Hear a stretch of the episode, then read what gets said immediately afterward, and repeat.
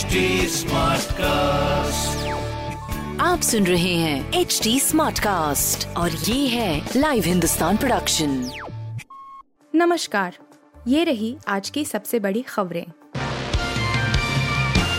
ढोंगी हनुमान भक्त के खिलाफ विरोध। राणा दंपति ने टाला माँ तोश्री के बाहर हनुमान चालीसा पाठ। महाराष्ट्र के विधायक रवि राणा और उनकी पत्नी और सांसद नवनीत राणा ने उद्धव ठाकरे के आवास मातोश्री के बाहर हनुमान चालीसा का पाठ पढ़ने के ऐलान को वापस ले लिया है। प्रेस कॉन्फ्रेंस में उन्होंने कहा कि हमारा विरोध ढोंगी हनुमान भक्त के खिलाफ था। उन्होंने गुंडे भेजे, जिन्होंने हमारे घर के बाहर हंगामा किया। हमारा मकसद था इनकी असलियत दिखाना। इसके अलावा इस राजनीतिक जोड़े ने कहा कि पीएम नरेंद्र मोदी रविवार को दीनानाथ मंगेशकर पुरस्कार समारोह में हिस्सा ले रहे हैं, इसलिए हमने अपना पाठ करने का प्रोग्राम वापस ले लिया है।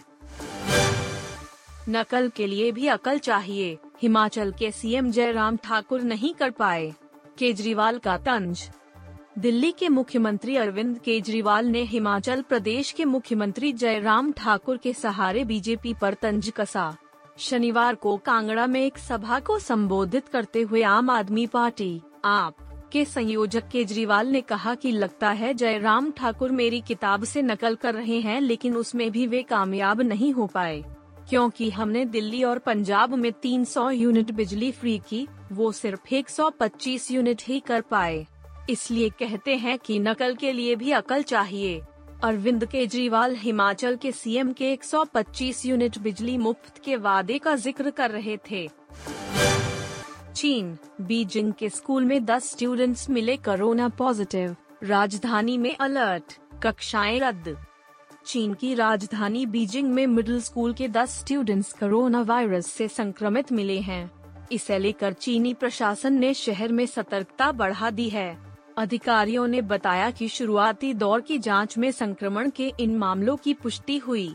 कोविड 19 की जाँच में संक्रमण की पुष्टि होने के बाद शहर के अधिकारियों ने एक सप्ताह के लिए स्कूल में कक्षाएँ रद्द कर दी हैं।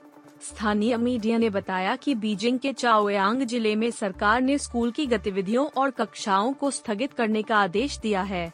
सरकार अब कोविड के अन्य मामलों का पता लगाने के लिए सामूहिक जाँच कर रही है। स्कूल के बच्चों में कोरोना संक्रमण के बढ़ने से खतरे से अधिकारी चिंतित हैं। प्रशासन सभी ज़रूरी कदम उठाने के दावे कर रहा है।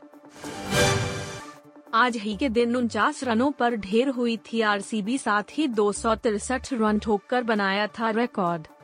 तेईस अप्रैल का दिन रॉयल चैलेंजर्स बेंगलोर के लिए अच्छी और बुरी दोनों याद लेकर आता है। आज ही के दिन उनचास रनों पर ढेर होकर आरसीबी ने आईपीएल का न्यूनतम स्कोर बनाया था और इसी दिन टीम ने दो रन ठोककर आईपीएल का सबसे बड़ा स्कोर भी खड़ा किया था। जी हाँ आज एक बार फिर आरसीबी आज ही के दिन मैच खेलने वाली है। आईपीएल 2022 में रॉयल चैलेंजर्स बेंगलोर अपना आठवां मुकाबला सनराइजर्स हैदराबाद के खिलाफ खेलेगी। अब देखने वाली बात यह है कि आज आरसीबी क्या रिकॉर्ड बनाती है। सलमान खान को लेकर ये क्या बोल गई शहनाज गिल? कहा हम क्लोज नहीं हैं, वह पास होते हैं तो। शहनाज गिल को बिग बॉस से काफ़ी पॉपुलैरिटी मिली थी। इस शो में बतौर पार्टिसिपेंट आने के बाद शहनाज ने सबका दिल जीत लिया था। इतना ही नहीं वह सलमान खान की भी फेवरेट बन गई हैं। बता दें कि इसके बाद भी शहनाज इस शो में आती रहती हैं। शो में सलमान और शहनाज के बीच काफ़ी अच्छी केमिस्ट्री दिखती है। अब हाल ही में शहनाज शो तन्मय रिएक्ट्स में आई। इस शो को तन्मय भट्ट होस्ट करते हैं। शो के दौरान शहनाज ने सलमान खान को लेकर बात की और उनकी खूब तारीफ़ भी की। शहनाज ने इस दौरान ये भी कहा कि वह कभी सलमान को उनके नाम से नहीं बुलाएँगी। शहनाज ने कहा, मैं कभी सलमान खान जैसे किसी स्टार से नहीं मिली। वह जिस तरह से सिचुएशन को कॉन्फिडेंस से हैंडल करते हैं, वैसा कोई नहीं कर सकता।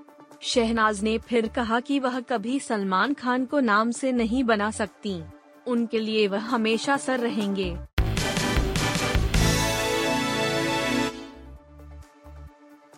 आप सुन रहे थे हिंदुस्तान का डेली न्यूज़ रैप, जो एच टी स्मार्टकास्ट की एक बीटा संस्करण का हिस्सा है। आप हमें फेसबुक ट्विटर और इंस्टाग्राम पे एट एच टी या podcast at Hindustan Times dot com पर ईमेल के द्वारा सुझाव दे सकते हैं आप सुन रहे हैं एच टी स्मार्ट कास्ट और ये था live Hindustan production smart Smartcast.